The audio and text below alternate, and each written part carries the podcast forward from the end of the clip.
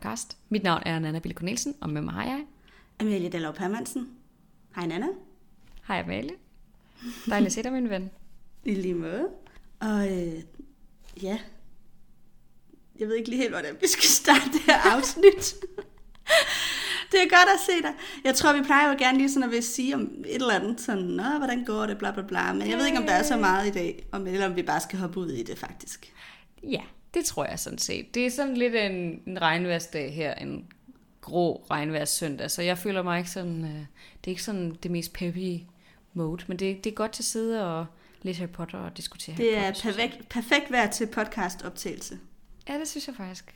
Det synes jeg Ja. faktisk. Øhm, Vi skal jo snakke om øh, kapitel 15 og kapitel 16 i dag.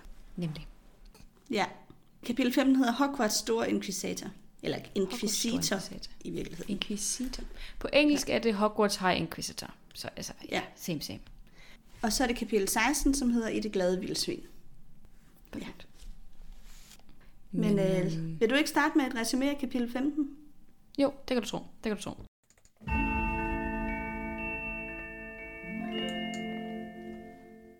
Vi blev jo efterladt sidst med øh, det her brev fra Percy, som Ron bare sådan smed i, i ilden og var sådan et, det der, det kan vi ikke bruge til en skid. Men han nævnte jo så netop i det her brev, at øh, der ville være nogle store nyheder dagen efter. Og det får vi jo så ret hurtigt, efter de har modtaget øh, dagens profettidene, der kan de læse, at Nidka er blevet forfremmet til stor inquisitor af Hogwarts. Og det betyder sådan i essensen, at hun kan inspicere de andre lærere. Hun skal sådan hjælpe med at hæve standarden på Hogwarts. Sådan bliver det framet. Og hun begynder så allerede samme dag at inspicere undervisningen hos de andre lærere. Vi ser øh, en inspektion hos Trelawney, professor Margaret, som stadigvæk er sådan substitutlærer for Hagrid. Og så ser vi også en øh, inspektion af McGonagalls team. Harry han formår også at få flere eftersidninger. Nu ved han jo godt, hvad det går ud på. Han går ind i det med åbne øjne. Og Ja, så, han vælger øh, ligesom at tale imod hende, velvidende, at det vil udløse en eftersidning. Og det, det er Lige ligesom præcis. en del af præmissen, han tager med. Ja, ja, og han gør det flere gange. Altså han, Ja. han har ligesom besluttet sig for, det er det værd at stå op imod hende, og så skulle sidde i, det ved ikke, 5-6 timer og skulle skære sig selv i hånden. Ja. Basically.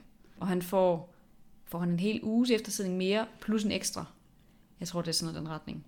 Og så øh, foreslår Hermione ham jo så, lidt med opbakning for Ron, at han måske skal begynde at undervise dem lidt i øh, forsvar mod mørkets kræfter.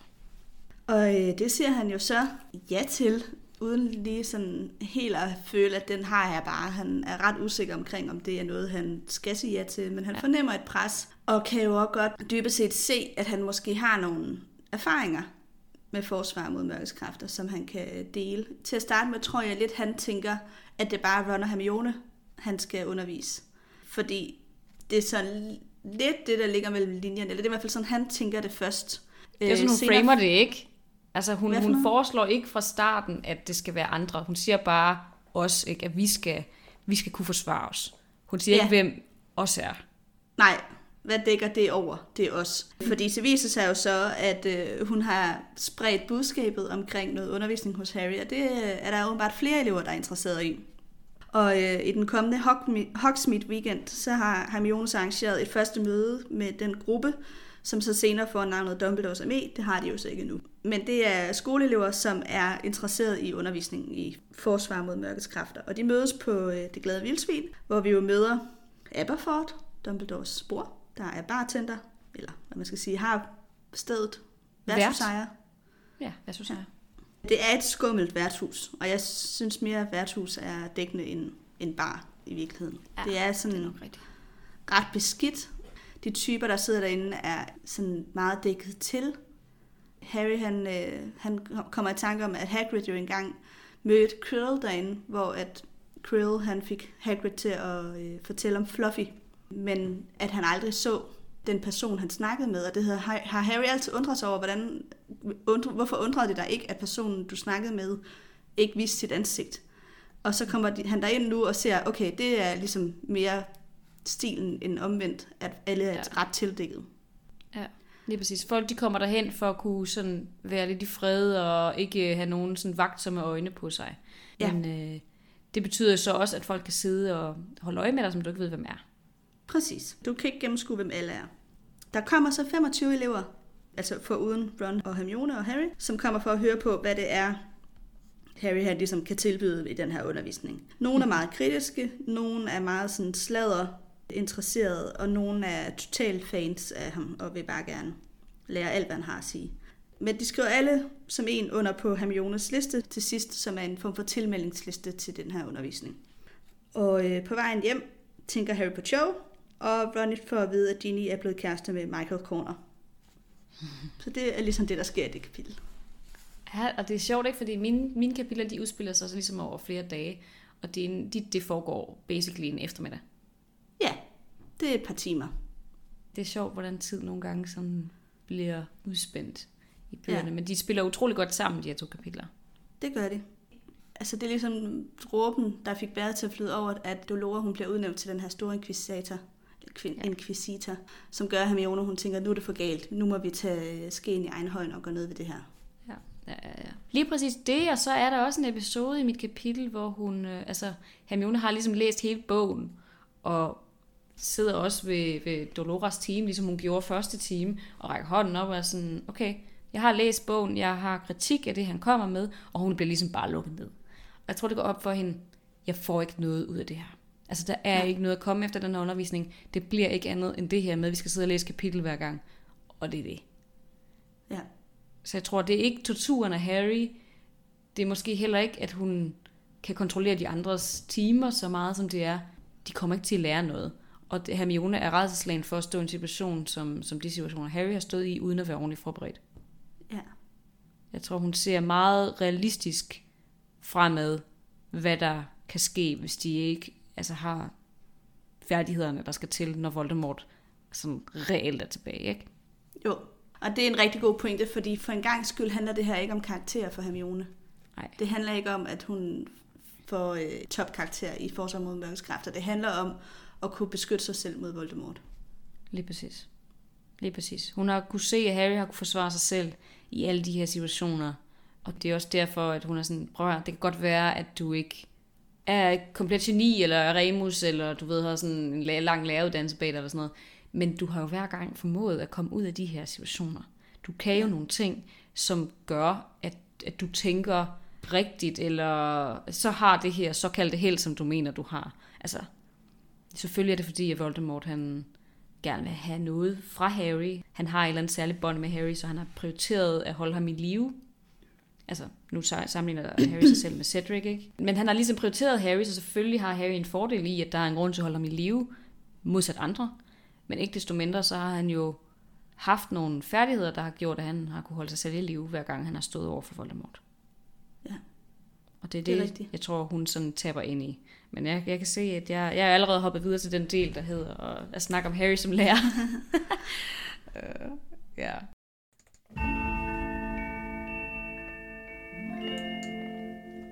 Men hvorfor ja, tror du, han reagerer så, øh, så negativt altså på, hun foreslår det? For det gør hun jo i mit kapitel, der, der åbner hun jo ligesom op for den her samtale, og han tror først, det er en joke, og derefter så bliver han faktisk ret sur. Hvad, ja. hvad tror du, det ligger i?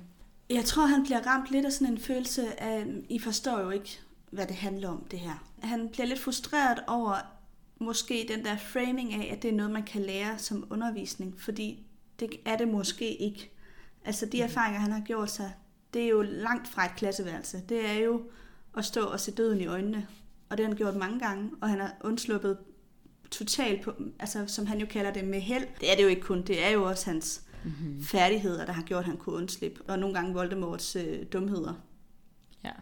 Men jeg tror, det er også lidt af det, der er hans pointe. Man kan ikke planlægge sig ud af sådan en situation. Der vil ske noget, du ikke kan forberede dig på. Der vil komme onde kræfter, som gør noget, du ikke kan vide på forhånd.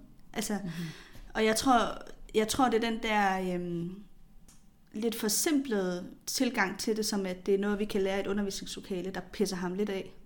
Ja, ja, ja. Det der med at blive framet som, om han skal undervise dem, ikke? at han er sådan, kan træde ind som en form for lærer, og så så kan de bare, så bliver de lige så gode som her, ham, eller, og så kan de klare ligesom alle de her farlige situationer.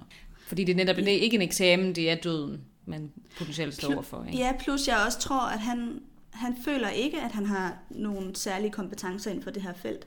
Han føler ja. jo ikke, at det, at han har undsluppet Voldemort så mange gange, er sket på baggrund af kompetencer. Han mener jo, det er sket på baggrund af held. Hvilket ikke passer, altså fordi han, det, det hører vi jo i dit kapitel, han kan lave en, altså en fuld patronus. Ja. Det er der ikke nogen af de andre, der har fået undervisning i. Han er den eneste, som har fået særlig klasseundervisning med Remus, som har vist ham, hvordan man gør, og virkelig har givet sig tiden til at oplære ham i det her. Og mm. han har, det har reddet hans liv flere gange. Altså så sent som i starten af den her bog redder det ham og Dot, hans og Dudleys liv ikke. Så det passer jo ikke, når det er, han siger, at han har ikke nogen skills, som de andre ikke har. Det der med at kunne tænke på sin ja, on your feet, ikke? at man så Ja. kan reagere i øjeblikket og sådan bare forsvare sig selv, når der er nogen, der kaster noget mod en. Det er jo også noget, du får trænet op, jo flere gange du kommer i sådan nogle situationer. Så selvfølgelig, hvis han ikke har muligheden for det, så, så kan han jo blive slået ihjel ligesom alle andre, men han har jo nogle måder at holde sig selv i live på, som de andre ikke har fået testet endnu. Ja, jeg tror bare ikke, han har overvejet, at den der evne, han har til at være ret hurtigt tænkende i kritiske situationer, at det faktisk er, det er jo fordi, det har jo ikke noget med magi at gøre. Det er en et personlighedstræk. At han er god til at holde hovedet relativt koldt, og træffe den rigtige beslutning, når han står i øjeblikket. Det tror jeg ikke, han har overvejet, at det er en ret vigtig evne i forsvar forsvarsteknik. Nej, det tror jeg heller ikke, og man bliver jo dygtig til det, man øver. Altså jeg ved godt, han har jo ikke øvet at være i farlige situationer, men samtidig, jo mere du gør det, så må man jo også antage, jo bedre trænet er du til næste gang, der sker. Mm. Ikke? Så, øhm, men jeg tror også, det går op for ham, altså i dit kapitel, at han kan nogle ting, og han kan måske tilbyde nogle ting, som de andre har brug for. Ja. Det er lidt mit Det gør, jeg tror, det går op for ham der, hvor alle de andre begynder at øh, fortælle ham, hvad det er, han har gjort. Altså, de fremhæver ligesom hans bedrifter. Og det er det, der gør, at han får noget, sådan, hvis man kan kalde det faglig selvtillid omkring, ja, okay, de har måske ret i, at jeg har nogle kompetencer for det her felt, fordi nu er det alligevel, det er alligevel mange situationer, jeg er undsluppet, hvor jeg kunne have Lige været død. Lige præcis, det er ikke bare sådan lige, altså, jeg kan huske, øh, i dit kapitel, der tror jeg, at Joe sidder der til sidst, og er sådan, ja ja, og så også det, at du så slap igennem trekampen i live forbi drager og alle mulige ting, hvor man sådan, "Nå, det var altså det least of it. Præcis. Bare det, at kunne gøre ja. det i alle de andre ting, er jo helt vanvittigt. Men han, øh, han kan ikke se skoven for bare træer, men jeg tror, han ender med at sådan, du ved, føle sig lidt mere, lidt mere sikker. Ja, jeg tror i hvert fald, Det det, at der kommer så mange eksempler op, gør, at han tænker, okay, men så er det jo ikke kun held, som han har tænkt indtil nu. Altså, at ja, jeg slap, jeg lever, fordi jeg har været heldig. Det går lidt op for ham, når de kommer med så mange eksempler. Jeg kan jo ikke have været så heldig hver gang. Altså, der må jo også være noget, jeg så kan. Lige præcis. Ja. Lige præcis. Og jeg tror også, det går op for ham, at altså, selvom at det bliver meget forsimplet, det der med at bare at, lave, altså, at lave undervisning i det, så tror jeg alligevel, det går op for ham, jamen, det er trods alt bedre end ingenting. Når nu det skal være, ikke? Det er godt, at jeg ikke kan lære dem 100% at stå i sådan en farlig situation, for det ved man ikke, før man står i den. Men jeg kan, det er måske så det, jeg kan i talesæt over for dem.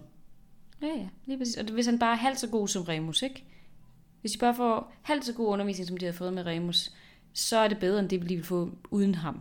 Altså, hvis de Ja. ja. kun havde en kære. Ja. Og det er måske sådan, man skal se det, ikke? Men øhm, jeg tror sådan set, det var det, jeg havde til Harry som lærer og hele den her situation. Nu gled vi jo meget elegant over i magiske relationer. Ja. Så jeg siger sorry til, øh, til klipperen, til Ida. Det er ikke så let at indsætte en skiller der. Men øhm, sådan er det. Ja. Jeg øh, fortsætter lidt. Jeg vil gerne snakke lidt også om den her nye rolle, som Nidkær hun får. De skriver jo i den her artikel, som, øh, som Trion læser om morgenen, at det er sådan en, en, en pludselig, en overraskende drejning, at ministeriet nu har udnævnt Dolora til den her position. Ikke?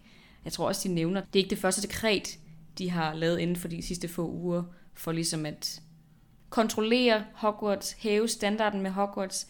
Altså den måde, de skriver det på, er jo framing, men samtidig så synes jeg også, at det virker som, det er ret tydeligt, hvad det er, de gør.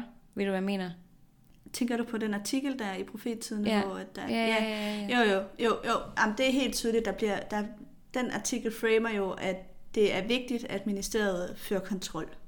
Ja, men samtidig så er de også ret tydelige med, at de foretager nogle pludselige lovændringer for at kunne få den kontrol. Altså, så, så det er også...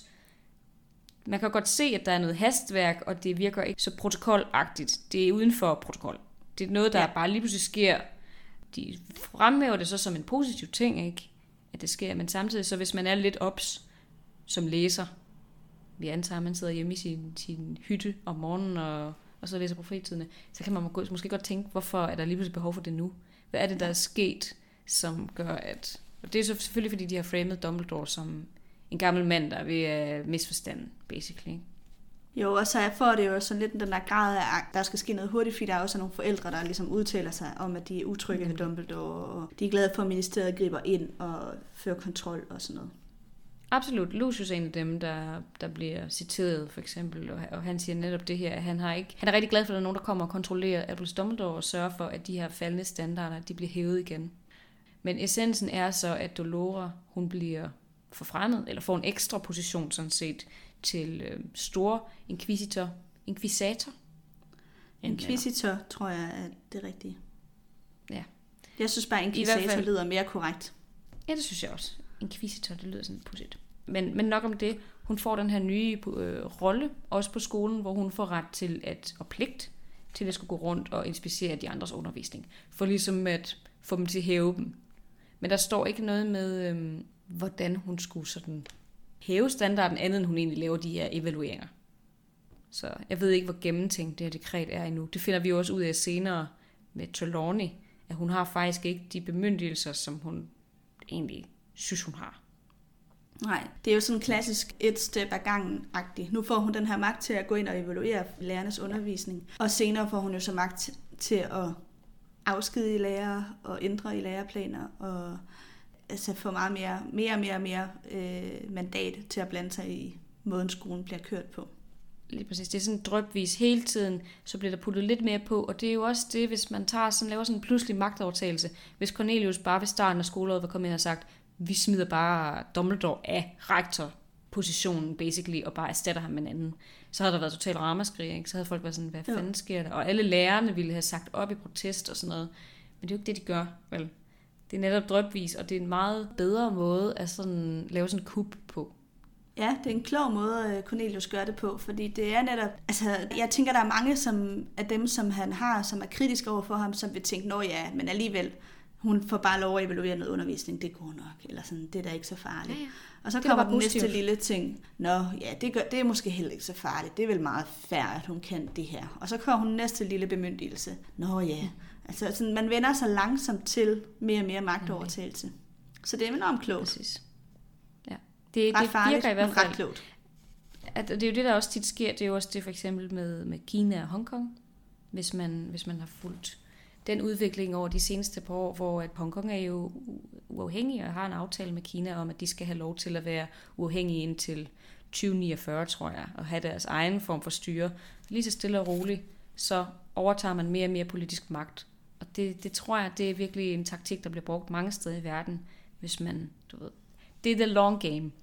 Mm. Det er the long game, og det, det er sådan, man vinder i sidste ende. Desværre tit. Men der er nogle kritiske stemmer. Altså er nogle af den her artikel, der bliver citeret, som ikke er positive over for den her udvikling. Blandt andet hende der Griselda Marchbanks. Jeg ved ikke, hvad hun hedder på dansk, men Griselda Marchbanks på, på engelsk i hvert fald, som en af de her Wissengamot Elders, og det, det er en af dem, der sidder i det her øhm, troldmandsråd sammen med Dumbledore. Og de, øh, hende og en anden person forlader simpelthen troldmandsrådet mm. i protest over, at Nidkær kommer ind og overtager de her, den her kontrol over Hogwarts, og hun får ret til de her ting. Det er de sådan meget sådan, det kan man ikke. Altså, ja, ja. Cornelius Fudge skal ikke blande sig i, hvad der sker på Hogwarts på den her måde. Det er for meget. Og netop hende her, Griselda, hun bliver så også, øh, det bliver så kommenteret længere ned i artiklen, at hun forresten også øh, måske har nogle øh, connections til nogle sådan nissegrupper, sådan nogle undergravende nissegrupper, som prøver på sådan at ødelægge troldmandssamfundet. Ikke? Så du ved, så, så framer de hende, som om hun er sådan en, man ikke kan stole på. Ja, det er klassisk. Altså sådan, det er jo en underkendelse af hende som vidne. Fuldstændig. Og hun er nok ikke så øh, troværdig et vidne at lytte til. Det er præcis. Altså, det er total propaganda. Ja. Vi, øh, vi stiller bare dem, vi ikke kan lide i et dårligt lys, og så, så virker det. Så underkender vi deres troværdighed totalt. Ja, sådan en miskreditering af hende. Fuldstændig. Hun hedder Fuldstændig. også Griselda Marchbanks på øh, i den danske oversættelse.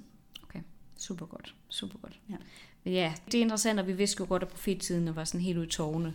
Men det er bare, altså, det er bare vildt. hvor galt det står til derinde. Jeg tænker også, der må være lidt oprør i sådan deres interne stab om, at de skal skrive deciderede løgne og fabrikere mm. historier på den her måde. Det får vi jo ikke så meget at vide om desværre i serien her. Men øhm, Nidkær, hun, som jeg nævnte før, hun, hun inspicerer tre undervisninger. Hun er ikke i alle undervisninger. Harry og Ron og Hermione, de tror allerede, hun, hun kommer med øh, i historietimen, at hun skal sidde og holde øje med professor Binns. Og det havde måske været meget positivt, at de fik skiftet ham ud, men det, det er hun lidt glad med. Det er måske heller ikke standarden af undervisningen, det handler om så meget, som det er, er der nogen, der siger noget kontroversielt, ikke? Jo. Ja, så det er meget sjovt. Men, men den første, hun, hun undersøger og inspicerer, det er Trelawney, og man kan mærke på Trelawney, hun har det altså ikke godt med den her inspektion allerede fra starten. Nej, hun er presset. Hun er mega presset, og jeg ved ikke, om det er, fordi hun allerede kan mærke, at Nidkær, hun har ligesom et horn i side på hende, og hun tænker, at hun er måske en oplagt kandidat. Jeg tror ikke rigtig, hun kan forudse, hvad der kommer til at ske, så hun er spotonslærer. Men hun kan i hvert fald godt mærke det. At jeg tror, hun får bad vibes fra Nidkær. Forstår du, hvad jeg mener? Ja, ja. Det der med, at der er ja. nogen, der kommer sådan og stiller spørgsmålstegn ved hendes undervisning, og om hun er en god lærer og sådan noget. Jeg tror, det, det trigger noget i hende. Og det gør så også, at hun performer endnu dårligere, end hun normalt ville have gjort. Ja, men det er ret interessant, fordi at både Harry og Ron, men også os som læser, har jo ret hurtigt opdaget, at hun ikke rigtig kan spå. Eller sådan. Hun har selvfølgelig haft de der få rigtige spot om, men hun er jo, det er jo meget sådan noget, hun finder på i timerne, ja. det hun, når hun spår om ting. Ikke? Og man har jo i virkeligheden synes, hun var ret irriterende i ret lang tid som læser. Men alligevel får man jo ondt af hende i den her situation. Man synes, det er ret... Ja. Man holder lidt med hende over for nedkær, og det samme gør Harry og Ron. De får sgu også lidt ondt af hende, og vil gerne sådan ja. præstere i timen, fordi at de synes, det er synd for hende. Ja, ja, ja. Og så, så lige indtil hun kommer over til deres bord og begynder at stå og sige, Nå, nu skal I fortælle mig, hvad det er, jeg har lavet og sådan noget. Og så ja, har de ikke så ondt af hende mere. Jeg tror, hun også hun spår, at uh, Harry han dør på nogle grusomme måder, og så er han sådan lidt, okay, fuck dig, agtig. så røg øh, med lidenhed lige der. Men altså, ting er jo, hun er jo seer. Hun kan jo godt de her ting, det er bare ja. meget selektivt. Hendes evne er ikke på samme måde, som måske hendes bedstemor har været, at hun har kunne spå sådan mere i hverdagstingene. Det er de her kæmpe store begivenheder, der handler om Harry og Voldemort, og det er ligesom det, hendes evne rækker til. Det er jo selvfølgelig skide ærgerligt, at hun ikke engang faktisk ved det selv. Hun ved jo faktisk ikke, hun kan de her ting. Så på den måde er hun jo en fraud. Ja. Men øhm, ja, det er i hvert fald synd for hende. Hun rækker også, altså hun går rundt ind i klasselokalet og sådan prøver sådan på at komme væk fra nedkær, sådan fysisk prøver på at sådan, du ved, hun, kan, hun ser hende sidde over i stolen ved sådan en hendes egen stol, så hun skal i hvert fald ikke derover. Hun pakker sig godt ind i sit sjal, fordi hun er sådan, ja, det, det er meget synd for hende. Og Nidkær udspørger hende også om hendes, øh, jeg, jeg tror, det er sådan great great grandmother, hvad hedder det på den, oldemor, tip oldemor måske. Ja. Jeg tror, det, det, er sådan, det er tre generationer siden Cassandra, hendes forfædre, som kunne, kunne, kunne spå, var sådan den her legendariske seer. Men hun spørger hende så, om der har været andre i familien, og nej, det, det er så kun Trelawney, der har fået den her gave, så hun står, okay, så det hopper tre generationer over. Det sker tit bare. Det er slet ja. ikke sådan spøjst, at det lige, den lige skulle have været landet ved dig. Det er hun så også tydeligt sådan utilpas. Man kan også se på Nidkær, at hun smiler. Hun kan godt se, her der er noget. Ja. Og så beder hun hende også om at lave en spot om, hvor Trelawney bare altså, falder fuldstændig igennem og siger, at jeg kan ikke spå på kommando. Og så beslutter hun sig så alligevel for, okay, du, der er noget farligt i færd. Agtigt. Altså, hun er totalt lost allerede på det ja. her tidspunkt. Der er Nidkær sådan, du er det perfekte offer. Ja. ja. Hun spørger jo også, om det, hvem det er, der har ansat hende, og det er jo så Dumbledore. Yes. Og det ligger der også et eller andet i. Altså sådan, nå okay, det er Dumbledore, der har ansat dig i sin tid. Hmm.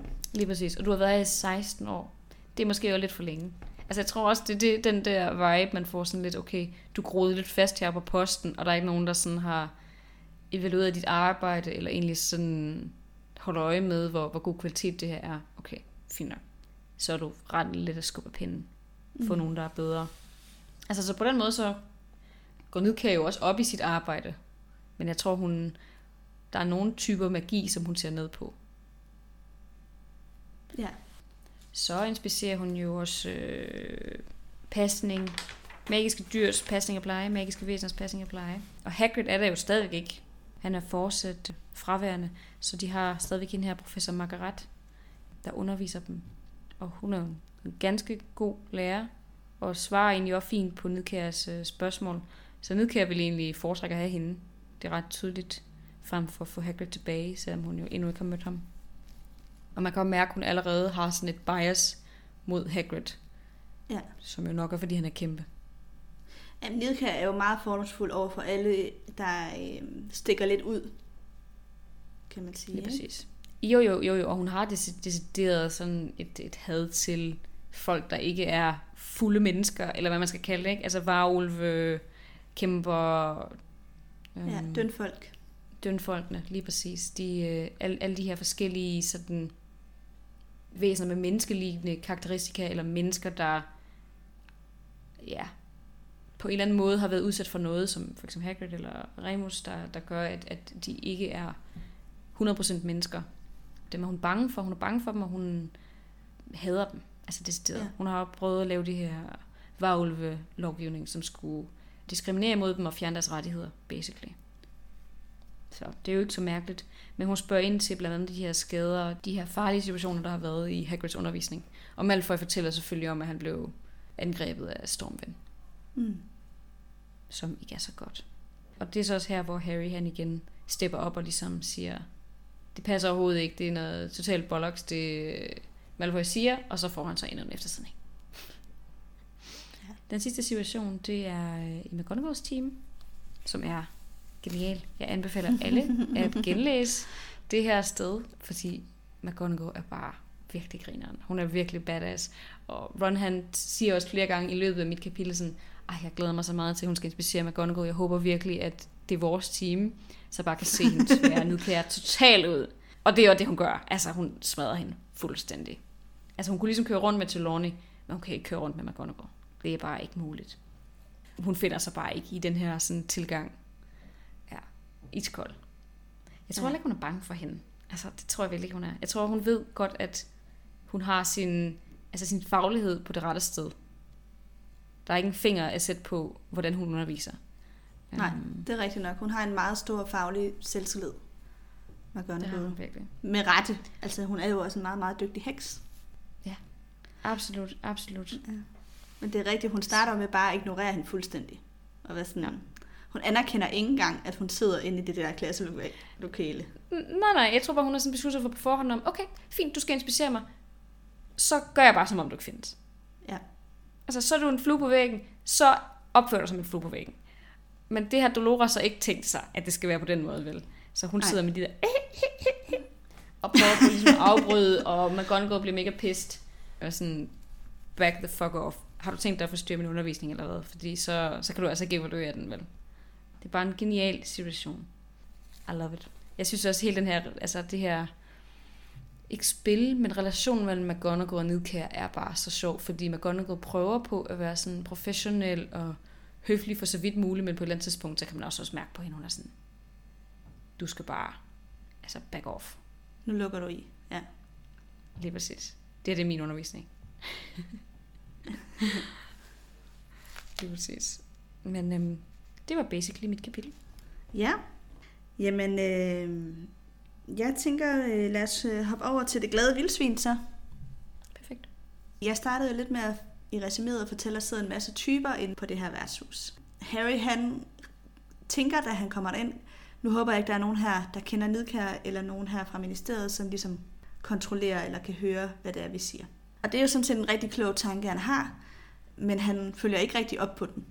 Fordi der sidder jo faktisk en, som ved, hvem de er, og som lytter efter deres samtale. Det er så ikke en af Nidkærs folk, gudskelov. Det er Madongos Fletcher Mm-hmm. som øh, er ude og øh, ja, spionere, eller det ved jeg ikke, holde lidt øje i Hogsmeade. Jeg tror både sådan lidt holde øje med, hvad der sker, høre rygter fra Hogwarts og sådan noget, men også at se, hvad sker der i Hogsmeade. Øh, Ja, og jeg han tænker også- ud her. Det glade vildsvin er et rigtig godt sted også for ham, for der, jeg tror, der er mange af sådan nogle low-key samtaler, sådan noget, man ikke vil have, kommer ud andre steder, ikke? Præcis.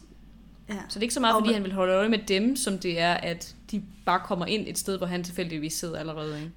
Præcis. Han ved jo ikke, de kommer. Det er, en, det er en overraskelse. Han sidder der ikke, fordi de kommer. Han sidder der, fordi han er ved at ja, udforske, hvad der foregår i Hogsmeade i øjeblikket. Og han sidder med den der kappe over sig, fordi han faktisk er blevet øh, udvist fra det glade vildsvin. Han har lavet rigtig mange ulovlige handler derinde med nogle af de her øh, hælervarer. Og det vil Aberforth ikke have mere, så han har sådan ligesom ekskluderet ham fra det glade vildsvin. Så det er faktisk også derfor, han sidder med den der kappe over sig. Det er ikke kun for, at han går i et med mængden. Det er også øh, rent lavpraktisk, fordi han ellers ikke vil få lov at komme derind. Fuck, hvor det griner. Altså, Ja. ja. nu, nu, nu fortæller jeg lige en hurtig, hurtig, hurtig historie. Ja, Og det, det med her, det minder mig jo lidt om, da jeg blev udelukket af min plantegruppe. ja, gud, det havde jeg helt glemt. Ja. Ej, det, det er en sjov Ja. historie. Jeg havde nemlig også lavet en ulovlig handel. Nej, det var Uh, fedt.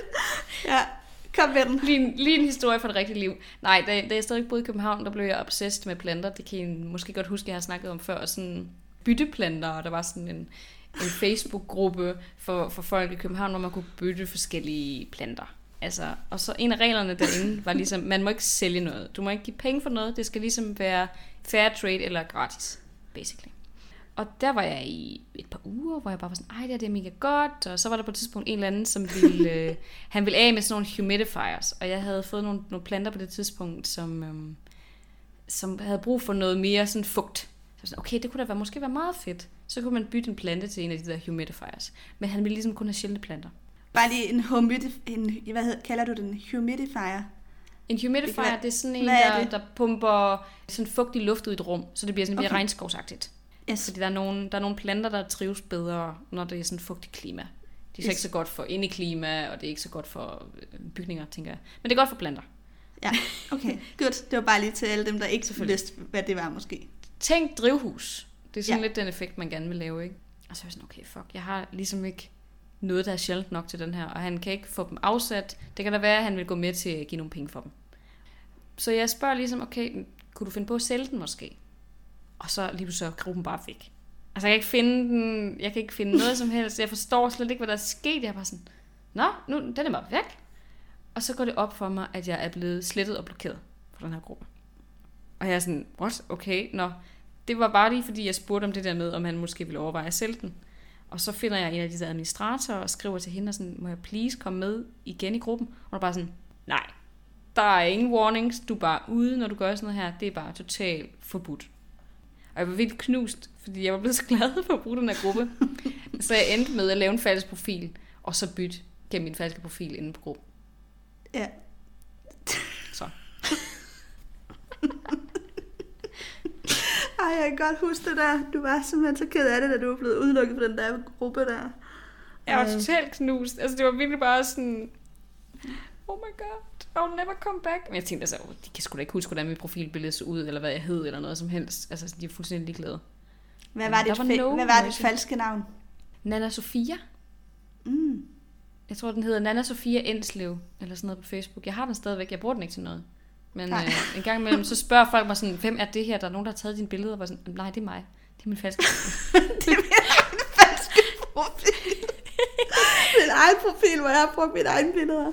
Ej, det er altså lidt sjovt. Ja. jeg synes, det var lige meget passende. Ja. Ja.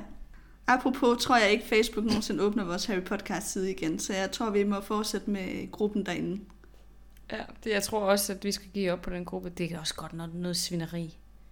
Altså, ikke have nogen grund overhovedet til bare at slette en gruppe, og så aldrig respondere. Nej, altså en side. Den, det var Ja, ja, siden, undskyld, den, siden. Ja. Men, men stadigvæk. Det er Ja. totalt hul i hovedet. Ja. Jeg ved ikke engang, hvad, hvad det var. Hvad hedder det? Argumentationen var. At vi... Jamen, det var jo fordi, de troede, for vi var en nogle andre. profil. Ja. Ja. Nå, men øh, så det er bare for at sige, at vi holder fast i Facebook-gruppen, som hedder Harry Podcast-læsegruppen.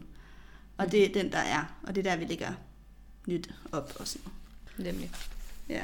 Nå, det var et øh, sjov lille sidespring til, apropos at blive udelukket fra steder. Ja, Yes. fedt. Til noget helt andet. Vi møder jo øh, Michael Corner, som kommer på den her dag, Yes. og øh, gerne vil, øh, vil høre Harry fortælle. Det er nok mest, fordi han er blevet kærester med Ginny, at han dukker op. Mm-hmm. Vi bakker Og lidt op. Han vil bakke lidt op. Og øh, Michael Corner, han er fra Ravenclaw. Nu, tidligere, var han på Hufflepuff. What? Ja, er det ikke vildt? Hvordan kan man det? Altså sådan officielt har han skiftet. Nej, J.K. Rowling ombestemte sig senere hen. I nogle Okay, af de hun første... lavede en fejl. Ja, der går lidt forskellige teorier om, hvorfor hun har lavet om. Men hun har lavet sådan en oversigt i, til en af de første bøger om, hvilke elever går på hvilke kollegier for Harrys årgang. Michael Corner på Harrys årgang. Og der er han på Hufflepuff på den oversigt. Mm-hmm. Jeg tror ikke, det er noget, der står i bøgerne, men det er i hvert fald noget, der blev udgivet dengang. De første bøger var skrevet, hvem der ligesom var hvor. Men så nu her, hvor hun skulle skrive bog 5, eller ikke nu her, da hun skrev bog 5, det er trods alt nogle år siden, så vil hun gerne have en nogenlunde lige fordeling mellem folk fra Ravenclaw, Hufflepuff og Gryffindor til at være med i DA. Sådan at det ikke bare var en ren Gryffindor-gruppe eller en ren Hufflepuff-gruppe. Eller, ja. Det giver mening. Og så manglede hun nogle karakterer, som kom fra Ravenclaw. Og derfor så øh, skiftede hun Michael Corner til at komme fra Ravenclaw, og så at han fik nogle venner med fra Ravenclaw, Hmm. okay. For at opveje for antallet. Jeg synes alligevel, det er meget grineren, at hun... Altså det, igen, jeg kan godt se, at hun lavet den her oversigt, som måske er kommet med bøgerne. Men det, jeg er 100% sikker på, at det ikke er noget, der har stået i bøgerne. Så, så det er sjovt, at hun ikke bare har opfundet nogle flere elever, og så har taget dem med. Ja, Altså, fordi det, Det det gør rigtigt. hun jo alligevel en gang imellem. Så går det lige pludselig op for en gud, jeg mangler en eller anden person, eller det er måske meget smart at have den her person med nu her. Og så skriver hun en ny karakter, men det her, man skal jo bruge det, man har, kan man sige. Reuse. ja. Og han er jo ikke en karakter, der har fyldt meget. Jeg kan ikke huske, at vi har hørt om ham før. Nej, det kan jeg heller ikke. Jeg er ikke engang sikker på, at vi har hørt om ham før. Måske de har nævnt om i en time i botanik eller sådan et eller andet. Ja. Men, men det tror jeg ikke engang. Det er i hvert fald ikke en, der har gjort opmærksom, altså en, man har været gjort opmærksom på som sådan. Nej. Det kan selvfølgelig være, at hun har haft ham med i fordelingsceremonien, der hvor Harry han øh, får videre Ja. af Gryffindor. Og Michael ja, Corner så er blevet fordelt til Hufflepuff, og nu er han så Ravenclaw. Så ville det jo være... Altså, det ville jo være lidt pudsigt. Ja, det kan jeg bare ikke lige huske tilbage fra på et, om han blev. Men, Nej, øh, det kan jeg heller ikke huske. ja. Nå, men jeg synes i hvert fald, det var sådan en meget sjov lille fun fact om øh, den karakter. Absolut. Ja. Så møder vi jo også øh, Aberford, Dumbledores Yes. bror. Og øh, det er egentlig ikke, fordi jeg har så meget at sige om ham, andet end at Harry han kommer ind og tænker, at han ser bekendt ud. Han kan ikke lige sådan placere ham. Men han føler, at han har set ham før på en eller anden måde. Og det er jo, fordi han ligner Dumbledore. Ved du, hvor gammel Aberforth er? Nej. Og jeg kan ikke huske, hvem der er storebror, men jeg tror, altså det har må jo være nogenlunde jævnaldrende med, med Albus. Altså, jeg tænker, Albus, han er vel... Han er den ældste. Det er jeg Okay. ret sikker på. Altså, fordi det er ligesom ham, der, der er meningen, han skal forlade øhm, hjemmet. Der med hele den her situation med Grindelwald og sådan noget. Og, øh, Det tror jeg, du har ret i. Ariana. Og så, så jeg, jeg tror er Ariana den yngste. nemlig lige præcis. Og der, det, der tror jeg, at øh, måske er Aberforth to år yngre, eller tre år yngre end, end Albus Max.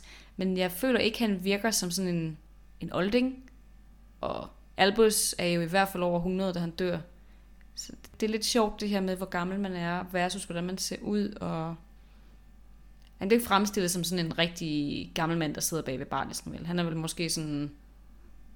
Har han ikke brunt hår eller sådan noget i filmen? Jeg synes, man ser ham. Altså i filmen, der er det ikke Aberforth, de har castet til at stå ved et barn. Så er det sådan en lille, Okay. lidt tyk mand, som står med en ged. Og Ah. det, er, det er ikke sådan, Aberforth ser ud. Han er jo en høj mand, slank mand med langt hår. Ja, han er fejlkastet ret meget i filmen. I hvert fald film 5. Så, så ligner han jo den rigtige i film 7. Ja, ja, det er rigtigt, for der kan jeg godt huske, der ser, ligner han mere også Albus, ikke, og gråhåret og har stort skæg og sådan noget. Ja. Jeg tror ikke, da man lavede film 5, at man vidste, at det var Aberforth. Nej, det kan godt være. Det Der er ikke være, lige nogen, der har misset det der. tænkt over, at han skulle ligne Dumbledore. Nej, det har du nok ret i. Jeg synes i hvert fald, det er lidt pudsigt det her med alder og, altså igen, at han er lige så gammel som, som Dumbledore, fordi der er jo ikke mange, der bliver over 100. Nej, der er, jo- der er jo flere inden for det magiske verden. De lever jo længere.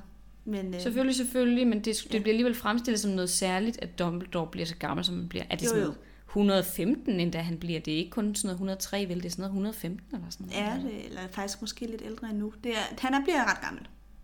Ja. det er bare sådan lidt, jeg tror hun ikke altid, hun har så god styr på alder og tid og sådan noget. Det siger du ikke. Nej, det er jo ikke sådan lige det, der interesserer hende mest i det der. Men øh, altså, han har jo så den her, det her værtshus, og det er ikke det reneste. Harry ser, da de kommer ind, at der ligger et kæmpe lag skidt på gulvet. Først så tror han, at det er et jordgulv, og så går det op for ham, det er et stengulv, der er bare så meget bes- snavs på gulvet, at man næsten ikke kan fornemme stenene under. og så lugter der enormt meget af ged. Der er bare enormt uhumsk. Hermione har endelig taget, taget derned og spurgt en af lærerne. Øh, nu kan jeg ikke lige huske, hvem det er, hun spørger. Flitwick, hun spørger tror jeg. Flitwick, ja, det tror jeg, det kan godt passe. Hun spørger Flitwick, sådan, er det egentlig et sted, elever må komme? Og hvor han, altså, fordi hun vil lige være sikker på, at de ikke bryder nogle regler ved at deltage derhen. Nemlig. Og så svarer han, ja, det må I sådan set godt. Jeg vil dog tage min egen glas med. Fordi de er så beskidte, de glas, der er. Og det får vi så Ja, ja, også øh, syn for sagen for, fordi Harry noterer sig, at øh, bartenderen, altså Aberford, står og øh, tørrer et glas af med et viskestykke, hvor det der viskestykke, det er sindssygt beskidt. Altså, Harry tænker, det der viskestykke har aldrig været vasket. Det er Det, sindssygt. det der med, at man bare kan sådan se glasene blive mere beskidt af at blive tørret af, end de var før. Præcis. Og bare sådan tvære skidtet rundt. Altså, det er også noget af det værste. Nasty. Har lavet et eller andet mega fedtet, og man så bare står og gør de der glas mere klamme. Ja. Ja. Så der er ret snavsen. Ja, det danner jo så rammen om den her vigtige scene. Og det er jo ikke den eneste vigtige scene, der foregår derinde. Det er jo faktisk et ret interessant værtshus. Det er også derinde, hvor øh, Trelawney laver profetien. Ja. Og det er der, hvor Hagrid hører om de, eller Hagrid fortæller om de vise sten til Krill. Det er der, hvor øh, DA nu bliver startet, og senere også i krigen er det jo Aberforth, der leverer mad og drikke til dem i fornødenhedsrummet via det glade vildsvin. Og så er det faktisk også der, hvor Voldemorts tilhængere hænger ud, dengang han øh, søger jobbet som lærer i forsvar mod mørkets kræfter. Huh. Da han tager tilbage til Hogwarts, det er jo et tilbageblik, vi får i bog 6, men han kommer på et tidspunkt og vil snakke med Dumbledore om en stilling som lærer, og hvor han samtidig placerer nogle horcruxer i, øh, eller en horcrux i fornødenhedsrummet. Der har han jo sin, nogle af sine følgere med, dødskadisterne, som, Mhm. mm-hmm. øh, som sidder og venter på ham på det glade vildsvin. Okay. Det er et sted, der der er ramme for mange vigtige begivenheder, og det er altid, når folk skal skjule sig, eller har måske ikke sådan de bedste intentioner. Eller i hvert fald ikke har lyst til, at andre de skal vide, hvad der sker, vel? Det er jo derfor, det er Nej. et perfekt sted for øh, Dumbledore som med også at, at kunne bruge det som en genvej ind og ud af, af skolen, fordi det er bare sådan et lille ondseligt sted. Der er ikke nogen, der tænker på det glade vildsvin som noget særligt. Det er bare interessant, at det både bliver brugt af de gode og de onde. Ja. Det er ikke et sted kun for dødskadister eller noget. Det er Nej. lige så tit den anden vej. Det synes jeg er lidt interessant. Ja, det er sådan neutralt, neutralt grund på en eller anden måde. Ikke? Der er ikke nogen, der tror, at de andre vil bruge det, fordi det er sådan lidt, det er bare sådan lidt snusket. Jeg tænker, Aberforth, han ved meget. Det tror jeg også. Det kan godt være, at- det er måske en del af pointen, at du ved, lad det være et sted, hvor alle kan komme, og så kan han dele intel med Dumbledore eller med ordenen, uden Men at tror der er nogen, der det? tror. Fortæller Aberforth Dumbledore om, hvad der han hører der? Jeg tror, hvis det er vigtigt nok, ja. Jeg tror, han er vred på Dumbledore, men jeg tror også, at han, at han stadigvæk føler en eller anden pligt over for, for sin bror, og at, at selvfølgelig så skal han... Altså, han prøver på at holde sin egen sti ren og bare leve sit liv og sådan noget, men jeg tror også godt, at han, at han ved, at der er nogle ting, der er for vigtige til bare at lade det være, som det er. Det kan i hvert fald være med til at forklare, hvorfor at Dumbledore nogle gange ved nogle ting, som han ikke burde vide. Eller, altså, man har jo lidt tit opfattelsen af, at Dumbledore er altvidende. Og han ved, hvad der foregår rigtig mange steder. Måske er han ikke altvidende. Måske får han bare rigtig mange informationer, både fra Aberforth og fra andre i det magiske samfund, som orienterer ham om ting. Det tror jeg faktisk er en rigtig god pointe, fordi det er i hvert fald noget, vi finder ud af, efter at, at vi lærer ordenen at kende, ikke? at han har bare mennesker over det hele. Sådan nogle random mennesker, som man ikke skænker en tanke. Altså fru Fæk for eksempel. Ja. Hvor du, sådan, du har aldrig overvejet, at der skulle være noget ved hende. Harry har aldrig tænkt hende som heks eller noget som helst. Det er bare sådan nogle, altså ikke ligegyldige mennesker, men sådan nogle, som folk de ikke sådan tager notits af. Som går lidt Ikke? under radaren på en eller anden måde. Og der er Aberforth også typen. Det er det der med at have nogen, der kan være undercover, hvor de bare lever deres liv, og så samtidig en gang imellem deler nogle ting, som kan være værdifulde. Ikke? Jo. Lige med Aberforth ved jeg så bare ikke, om de har den relation, at han gør det. Men jeg er helt sikker på, som du siger, at han har mange af den type relationer rundt omkring mm. i det magiske samfund. Altså, jeg, jeg har kunne han. godt forestille mig det. Jeg kunne godt forestille mig det, fordi Aberforth giver jo også øh, Dumbledore som med lov til at bruge hans pop, efter Dumbledore død til at komme ind og ud. Det, han bliver jo en redning for dem. Og jeg tror, hvis han var afvisen over for Hogwarts og for sin bror og for hele den der kors, så havde han ikke gjort det. Tror du det? Nej, jeg er lidt i tvivl faktisk. Fordi jeg tror egentlig, han er enig i sagen, men han er jo samtidig så vred på Dumbledore, at jeg... Ja, men altså, jeg tænker... Det kan vi jo vende tilbage til, når der kommer nogle flere øh, tegn på enten det ene eller det andet. Ja, Men Det er øh, jeg tror, jeg, jeg er ikke helt sikker. Men altså uanset hvad, så er der i hvert fald ikke nogen tvivl om, at Dumbledore har mange forbindelser, ja, som også gør ham alvidende. det tror jeg. Ja. Det tror jeg er en, en god måde at se det på. Ja, så ved jeg ikke, så tænker jeg, det, det er egentlig ikke, fordi jeg har forberedt noget bestemt, jeg vil sige om det tema, men, men jeg synes, det er lidt interessant, hvordan eleverne er til det her første DA med. Der er jo nogen, der kommer, hvor Harry får lidt en fornemmelse af, at de kommer bare for at høre om Cedric. Hvordan han blev dræbt, eller altså sådan svælge lidt i sådan noget, øh, nogle detaljer på en måde, som han ikke vil, vil gå ind i. Jeg- Og det er der mangel af bedre, for jeg mener ikke helt det, samme, men alligevel, så, så, så tror jeg lidt den der sådan true crime fascination, hvor man kan dyrke et mor rigtig meget. Det er den Ja. der følelse af at svælge lidt i noget forfærdeligt, som Harry ja. han bliver lidt frastødt af. Og det er ikke for at sammenligne, for jeg synes egentlig, det er noget andet med true crime, men, men det er måske bare for at forklare den der følelse, jeg tror, det vækker lidt i Harry. Jeg tror godt, jeg ved, hvad du mener. Altså, jeg, jeg tænker, det, øhm, de vil bare gerne have det fra, fra hestens egen mule. De vil høre fra Harry, hvad det er, der er sket, fordi der er flere af dem, der har hørt en masse rygter, og nu ser de en mulighed for at kunne få at vide præcis, hvordan det her udspillede sig, også måske med de gory detaljer, Ja, de vil gerne have Dumbledore nogle øh, fortælle. detaljer med, fordi det, som Harry han så siger, det er, I ved jo godt, hvad der er sket. Cedric døde. Jeg kommer ikke til at gå det yderligere ind i, hvordan han døde. For det, har jeg, det synes jeg ikke, der er nogen grund til at svælge i. I ved, hvad der er foregået på de overordnede linjer. Lige præcis. Og det er også fordi, de vil ikke vide det, fordi at de altså, tror på ham. De vil vide det, fordi de vil høre, hvor, måske hvor langt ude han kunne finde på at fortælle den her historie.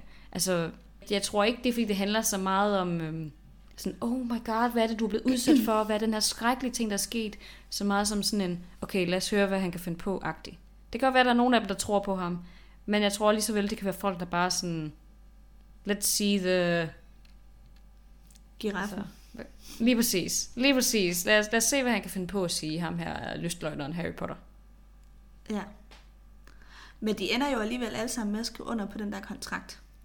Jeg tror, de bliver overbevist. Ja. Ish.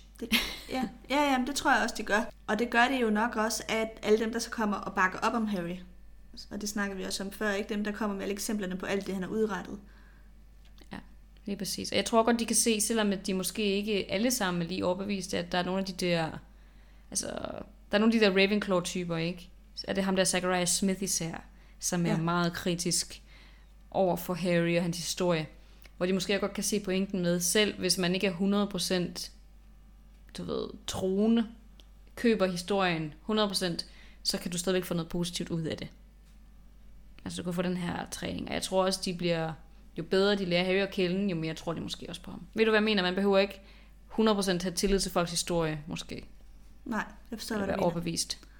Nej, altså selvom at man ikke tror 100% på ham, kan man jo måske godt se, okay, men han har stadigvæk formået ret mange ting, så han må jo kunne et eller andet.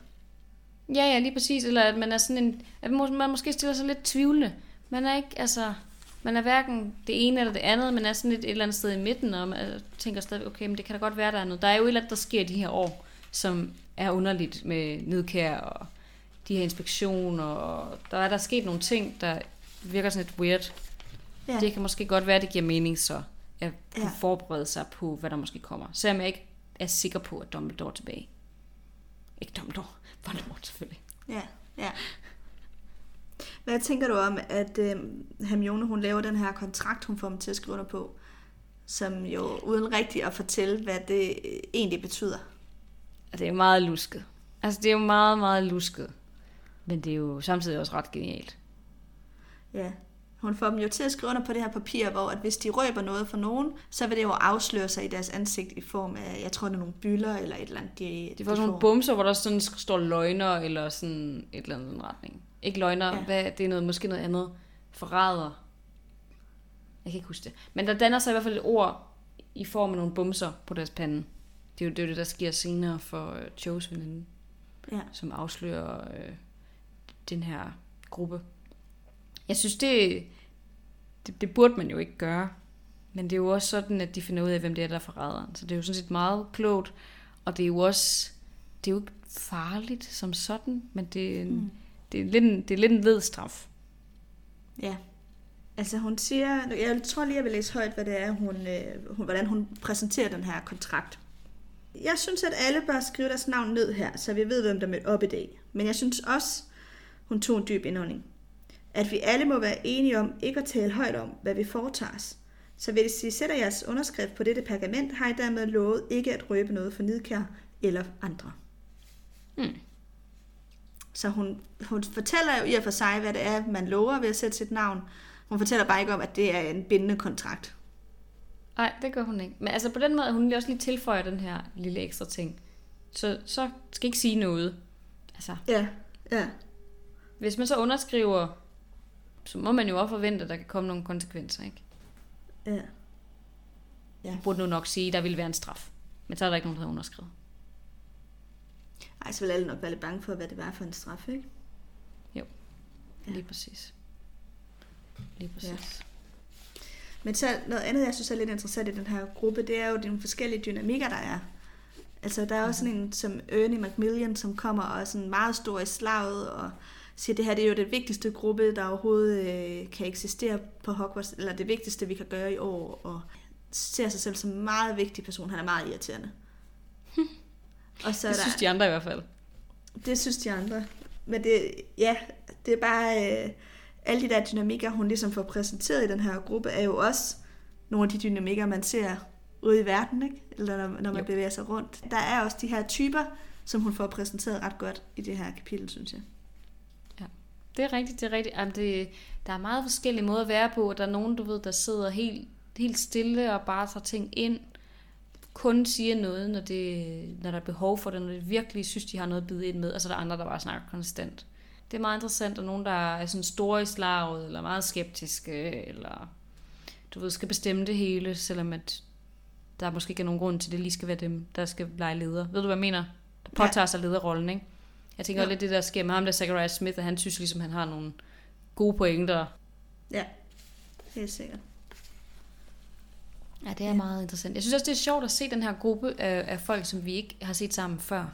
Altså det der med, at trioen rent faktisk interagerer med nogen, der ikke er Gryffindor. Det er rigtigt. Jeg synes, det er, øh, er lidt ærgerligt, at der ikke er nogen fra Slytherin med overhovedet. Men det er jo selvfølgelig, fordi ja. Ja. det skal passe ind i den der opdeling, de har på skolen. Nemlig, nemlig. Og jeg tror også, at J.K. Rowling, han, det er nok også gået op for hende, hun har været lidt for hård ved Slytherin her, og det er derfor, hun i Cursed Child prøver på at gøre lidt op for, måske, den der måde, hun har fremstillet dem på. Ja. Tror du ikke det? Jo, for de er jo ikke alle sammen onde. Altså, der, Slytherin består jo altså af nogle flere karakterer end Malfoy og Crabbe og Goyle. Ja, lige præcis, lige præcis. Ej nej, de, de bliver alle sammen fremstillet som om, de, de, altså alle skurkene, der går derovre, ikke? Men Jo, Luna, siger hun særlig meget under det her møde? Jeg føler ikke, jeg kan huske, at hun er sådan særlig fremtrædende. hun er ret øh, sådan drømmende under det her møde. Hun siger meget, meget lidt. Hun kommer også med et eksempel på noget, Harry har gjort. Og så siger hun det der med, øh, det er fordi Hermione forklarer, at hun tror, hun siger det her med, at vi tror, at grund til, at Nidkær nægter os praktisk træning i forsvar mod mørkets kræfter, er en ganske anden. Nemlig, at hun har fået en eller anden vanvittig tanke om, at Dumbledore kunne finde på at bruge skolens elever til at danne en slags privat her. Hun tror, at han vil mobilisere os mod ministeriet. Og der reagerer Luna så med, jamen det giver jo mening, fordi Cornelius Fudge har jo også sin egen her. Hvilket så ikke er helt rigtigt, fordi det er så en eller anden, nogle ildunder, hun tror, han har som her. Men, det, men altså, der siger hun noget, og så kommer hun også med et eksempel på øh, noget af det, Harry han kan. Ja, det kan jeg ikke huske, hvad det var for et eksempel, men hun, hun byder også ind. Okay, men hun er ikke... øh, Altså en gang imellem, så er hun jo meget sådan there og snakker rigtig meget og har rigtig mange pointer, men, men hun, er, hun har trukket sig lidt mere tilbage her. Ja, Øh, de, hun. de andre elever, som vi ikke kender så godt, får ligesom mere plads i den her, i den her situation. Hvilket nok er godt, så vi lærer dem lidt bedre at kende. Ja, Jamen det er rigtigt nok. Altså fordi Fred, George og Ginny siger jo også noget, men det er heller ikke dem, der fylder så meget i det her afsnit. Det er netop de der elever, vi ikke har mødt så meget før. Det er nok en del af pointen. Og så er der Joe. Så er der Joe, som jo sender øh, signaler til Harry om, at hun er interesseret. Kan Det siger sige. Hermione i hvert fald til ham, ikke? Jo. Harry noterer sig også, at hun har, tager meget lang tid om at pakke sin taske, da de er færdige, for eksempel. Hun vil gerne ligesom blive hængende lidt. Og hun roser ham også for ja, det der med, at han kom igennem alle forhindringerne under trekampen. Og ja, smiler lidt til ham og sådan noget. Hun er Mm, det- altså, flirtende. Det er faktum, at hun er kommet der, selvom altså, nu har hun taget sin veninde med, som ikke rigtig har lyst til at skulle være med. Det er jo også hende, der ender med at afsløre det hele, fordi hun ikke rigtig sådan er interesseret i, i den der gruppe, vel? Men, Ja. ja. men man kender det godt selv, når man skal være med i en ny dynamik med nogle folk, man ikke kender særlig godt, så er det rart at have en med, man kender. Ja. Så hun er lidt hendes plus one, hende der veninde. Um, det er Ja. ærgerligt, at, uh, det er lidt ærgerligt, at hun lige vælger den person, der ikke, altså, som de ikke kan stole på. Men, Ja. Sådan er det jo. ja. Men, øh, men det er rigtigt, Mange hun, af dem hun sender... har jo nogen med. Altså som måske lidt er trukket med. Ja. Det er rigtigt, det er rigtigt. Det, det føles ikke så godt at komme til sådan noget der selv i hvert fald. Men øhm, hun har gjort det længe sådan set. Joe har jo flyttet med Harry det meste af det her år. Han begynder mm. bare at blive mere og mere opmærksom på det, ikke? Jo, Under han, han begynder nok at tro lidt mere på, at hun rent faktisk mener det. Ja, lige ja. præcis. At det ikke bare handler om, at hun vil snakke om Cedric hele tiden. Og så har Ginny fået en kæreste, Yes! som øh, Hermione så breaker for, for Ron, der overhovedet ikke har opfanget noget. Det er pisse sjovt. Ron reagerer meget, øh, skal vi sige, kraftfuldt på den her information. Men jeg synes, Han- det er meget grinerne, ikke? Fordi man ved bare sådan, at, at Fred og George er pisse ligeglade. Ja, Så det, det, det er sjovt, at lige Ron, der sådan skal forsvare Ginnys ære, eller vurdere, hvem der er gode nok til at være sammen med hans søster, ikke? Det, det, det er sådan lidt pudsigt. ja. Det er også lidt sjovt, at han har så svært ved, at hun har en kæreste. Hvorfor er det, han reagerer så voldsomt på det? Altså, han kan jo med det samme ikke lide Michael Corner, da han får at vide, at det er ham, Nej, hun er blevet kæreste med. Så. Jamen, det må jo, altså, det er jo nok den her sådan, jamen, hun er en lille pige, hun er yngre end mig, det er min lille søster-agtig, det, hun, hun er et barn. Jeg tror stadigvæk, han tænker på hende, som da hun startede på Hogwarts. Ja, Hun, hun er den være. yngste, hun er ikke gammel nok til at foretage sådan nogle valg, og, og de, de ting, der så følger med, og har ikke forstand på Ja. sådan noget voksent, og det passer jo ikke for en skid, hun er et år yngre end dem. De er 15 nu, og hun er 14. Selvfølgelig, øh, hun har kastet mere rundt, tror jeg, på det her tidspunkt, end alle de andre har til sammen. Der er ikke nogen af dem, der har haft kærester Ja. i de her første fem år. Jeg tror, Michael Corner er ikke Ginnys første kæreste, vel? Eller hvad? øhm, Det er jo det, er det måske. Jo, det er det måske. Fordi hun har været forelsket i. Harry indtil da, ikke? Jo, Jo, det er rigtigt. hun har nemlig været, det, og det taler de nemlig også om, at hun har været forelsket i Harry, indtil nu har aldrig rigtig tur at sige noget til ham. Ja, ja, ja. Og nu er hun jo Det begyndt at snakke, og Harry har også lagt mærke til, at hun er begyndt at snakke med ham. Hvilket han synes er meget hyggeligt. Han ser hende jo som en ven på det her tidspunkt. Ja, ja. Lige præcis. Han har ikke tænkt over noget som helst andet, end at, at hun bare var sådan altid så stille og stak af, når han kom, ikke? Nej, det er rigtigt. Hun får nogle flere kærester efter. Ja. Er det ikke din Thomas, hun bliver kærester med på Jo, et det tror jeg. Hvor Harry er ret jaloux. Jo. Det er ved sin næste bog. Nemlig, nemlig. Der påtager Ron så den der stereotype storebror-rolle, som skal gå og forsvare sin søster, så at, der er, at han jo normalt er ligeglad med, hvad hun går og laver. Det er bare fordi, det lige pludselig, det lige pludselig handler om det her. Ja. Han kan ikke lide at se hende i den rolle. Nej, nemlig. Det, jeg tror, det er det, det handler om. Ja. Nå, men det var det, jeg havde til, øh, til det her kapitel. Nice. Jamen, så glæder jeg mig til mere Dumbledore som med næste gang. Ja, det kommer vi jo til at tale meget mere om. Mm. Det tænkte jeg. Men øh, os- er det så noget, noget ulepost? Det er lige, hvad det er.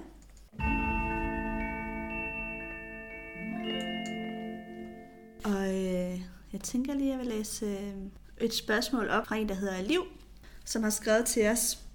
Og vedkommende skriver, det er ikke som sådan et spørgsmål, men jeg vil høre, om I kunne lave et bonusafsnit eller et stykke i fri leg om nogle af karaktererne før Hogwarts. Vi har hørt om Harrys barndom, men jeg kunne godt tænke mig at høre, hvordan det for eksempel var for Hermione at blive revet væk fra sin hverdag. Og så foreslår hun for eksempel øh, Neville også. Og jeg synes, det er et super godt spørgsmål, fordi det er jo ikke noget, vi har talt så forfærdeligt meget om de her karakterers barndom. Nej, kun det her med, om de har gået i øh, almindelig skole, eller om de har blevet hjemmeundervisning, det har vi snakket om en gang imellem, ikke? Jo, men ikke så meget om, hvordan de voksede op, og Nej. hvordan de var som børn og sådan noget. Og jeg vil sige, nu sad jeg i går aftes og prøvede at researche lidt på det, og det er faktisk heller ikke så meget, jeg kan finde om det. Så det er måske en af grundene til, at vi ikke har talt så meget om det, sådan helt ubevidst. Det er, fordi der står ikke særlig meget om folks barndom. Men jeg, jeg vil gerne prøve at, at fortælle lidt om det, jeg nu har kunne finde. Jeg, jeg prøvede at research på både Hermione, Neville, Crabbe og Goyle og Luna. Okay. Crabbe og nice. Goyle, fordi dem synes jeg sådan... Det er sgu også lidt interessant, hvorfor de er blevet, som de er.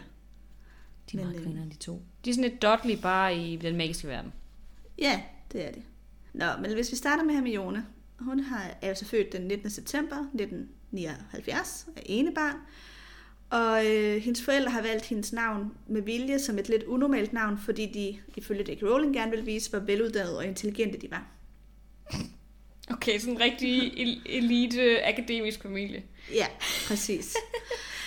okay. Øh, og hun har så fik så sit brev, da hun var omkring 11. Jeg kunne ikke lige finde ud af, om hun fik det på sin fødselsdag, eller om hun fik det efter sin fødselsdag. Men i hvert fald har hun fået det ret lang tid, inden hun skulle på Hogwarts. Fordi hun har brugt meget tid på at læse om Hogwarts og magi og magiens historie, og, og har også nået også at øve sig på nogle trylleformularer faktisk derhjemme fra, så hun kan noget magi, inden hun kommer. Hvornår var det så hun fødselsdag? Den 19. september. 19. september, så enten så har hun fået det et helt år i forvejen, eller også så har hun fået det måske et par måneder inden. Hun får det først efter hun er blevet, eller hun får det først som 11-årig. Hun starter på Hogwarts lige inden hun bliver 12. Okay, fair nok. Så jeg tror, at de starter 1. september, og hun bliver så 12 den 19. Så hun er faktisk et år ældre end ja. Ron? Ja, det er hun. Nå, grineren. Ja. Jeg læser det som om, at hun har fået det på sin 11-års fødselsdag, men jeg er bare ikke 100% sikker. Hmm. Altså hun har vidst det næsten et helt år. Fair nok. Ja, så kan man så godt forstå, at hun har været så godt forberedt. Ja, fordi hun, hun overachiever øh, på en eller anden måde. Hun, hun, hun læser så meget op inden for at føle sig beredt. Og jeg tror, hun er meget bevidst om, at hun kommer fra et andet samfund, og derfor at, at vil der være nogle ting, der ikke er naturligt for hende, fordi hun ikke har, er vokset op i den her magiske kultur. Lige præcis, lige præcis. Hun, hun overkompenserer for ja, sin baggrund, hvis man kan sige det sådan. Sin mokler moklerviden, moklerverden. Ja, præcis. Jeg prøvede at undersøge, om, om der kom nogen fra skolen ud for at snakke med hendes forældre om det. Fordi det er jo ret vildt, hvis moklerforældre bare sender deres børn afsted til den her mærkelige skole, hvor de får et brev fra. Lige præcis, man bare får et random brev, og man så skal tro på det, der står, at hun er et hængs. Altså. Ja, men altså det har jeg ikke kunne finde noget bevis på, at der har været andet end at Snape i bog 6 i et flashback fortæller Lily, at, øh, eller også er det i bog 7. I hvert fald er der et, nej det må være i bog 7, det der flashback, hvor Snape han fortæller Lily, at der vil komme nogen fra skolen og snakke med hendes forældre, fordi hun jo er mokler født. Og der vil komme mm. nogen og fortælle om skolen og fortælle om det magiske samfund og sådan noget. Okay, men hvis han siger det til Lily, så må vi jo antage, at de gør det generelt for moklerbørn, ikke? Eller moklerfødte. Jo, det skulle man tro. Vi har bare, jeg har bare ikke kunne finde noget om, at de har gjort det ved Hermione, men det, det kunne man tro jo. Det, det vil være god, god stil, mening. fordi ellers så, vil det, så tænker jeg, at der må være mange moklerforældre, der vil tænke, what the F. Ja. Altså, vi sender sgu da ikke vores barn et eller andet mærkeligt sted hen. Familien Dursley er jo heller ikke de eneste, der reagerer sådan, what the fuck-agtigt på Præcis. magi. Og alle andre, de tænker bare, ja, ja, ja, du smutter bare. Vi aner ikke, hvad det er. Vi havde tænkt, du skulle være tandlæge. Men det skal du så ikke. Du skal så være en heks. Der vil sgu være mange, der vil være sådan, what the fuck is this? Præcis. En eller anden sekt eller et eller andet. Men Hermione selv har i hvert fald, da hun har fået brevet, blevet glædeligt overrasket. Og har, øh, har bare ligesom købt ind på det med det samme. Hun var heller ikke ked af at skulle afsted. Hun synes, det var vildt fedt. Jeg vide, om hun så har været øh, inde på Diagonalstræde, altså et godt stykke tid før, så hun kunne købe bøger og begynde at læse op, fordi altså, det tror jeg. ellers har hun jo ikke fået adgang til de her materialer. Ja, nej, det tror jeg helt sikkert, at hun har. Man kan sige, at inden hun kom på Hogwarts, så levede hun et meget normalt liv. Hun læste utrolig meget. Så hun, det har altid ligget til hende at være en læsehest. Det karaktertræk er ikke noget nyt, der kommer. Ja, ret interessant, at hun bare sådan, yes, mega fedt, det gør vi. Altså, det er jo Det tror jeg bare på. Det er Ja. også sjovt i forhold til, hvor, sådan, altså, hvor skeptisk hun er over for sådan en som Trelawney og Spottom, men hun køber ind på alle de andre ting. Præcis. Altså, for hun er meget logisk tænkende. Men det kan jo være, at hun har kunne mærke sig selv, at hun havde nogle evner. Og det her det er sådan en forklaring på de evner, hun har haft. Ja, altså fordi hun har jo haft magiske evner, som er kommet ud til udtryk på en eller anden måde. Så det, ja, det er måske Mm. også det sådan, nå okay, det er forklaringen. Det er ikke fordi, jeg er underlig eller noget. Der er en grund til, at det her sker omkring mig. Lige præcis. Nå, så lad os gå videre til Neville. Der ved vi jo en del ting. Det der med, at hans forældre bliver tortureret af dødskadisterne, det er jo lidt over et år efter, han er født. Ja. Og vokser derfor op ved sin bedstemor. Og øh, har sådan ret hård barndom. Altså, hun elsker ham selvfølgelig, men hun er også ret... Øh, hele familien er i det hele taget ret hårde ved ham. Er meget, øh, de er meget optaget af, om han kan magi. De tror jo lang tid, han er en fuser. Og en af grundene til, at han måske heller ikke har så meget selvtillid i forhold til at kunne udføre magi, er måske også, fordi at der aldrig rigtig er nogen, der har troet på ham i familien. Han har været en følsom lille dreng, og som har lidt et kæmpestort tab, og han måske har brug for rigtig meget omsorg. Og i stedet for, så har hans familie de er gået rigtig meget op i, at han skulle viderebringe den her arv. Og det Ja. ja. har har ikke været tydeligt fra starten, at han ville blive den mand, han blev. Og jeg tror, de har bare været sådan, vi bliver nødt til at sådan presse ham. Ja. Ja, hvilket nok har haft en modsatte effekt. Ja. Men Neville har faktisk hele sit liv vist tegn på, at han kunne magi. Allerede fra han, altså få timer efter han blev født, der ligger han i sådan et tæppe, og så får han med magiske kræfter det der tæppe omfordelt på en eller anden måde på kroppen, så han ligger bedre. Og mange af sådan nogle små ting har han vist, udvist tegn på hele sin barndom. Der er bare aldrig rigtig nogen, der har opdaget det. Det er det, der er problemet, at de har overset alle de her tegn, fordi de har kigget efter et eller andet, du ved. De har forventet nogle andre ting, måske af ham, men han har altid haft Ja. det i sig. Ja, det har han. Jeg tror, det er hårdt at vokse op med den der, de der forventninger om, at nu skal han blive the next big thing. Mm-hmm. Hans forældre har været en, en hårdere at skulle, altså deres arv skal, er hårdere at leve op til på en eller anden måde. Lige præcis. Og Harry har jo ikke kendt sine. Så han har ikke vidst noget som helst om dem. Nej. Altså ikke at Neville har kendt sine, men han har ikke fået nogen historier fortalt om sine forældre. Hvor Neville har Nej. nok fået alt at vide meget tidligt også. Ja, det er rigtigt. Nå, Crab og Goyle prøvede jeg også at tjekke på. Jeg kunne ikke finde andet, end at deres fædre var dødskadister, det vidste vi jo godt. Og så at de formentlig har kendt hinanden og Malfoy, inden de startede på Hogwarts.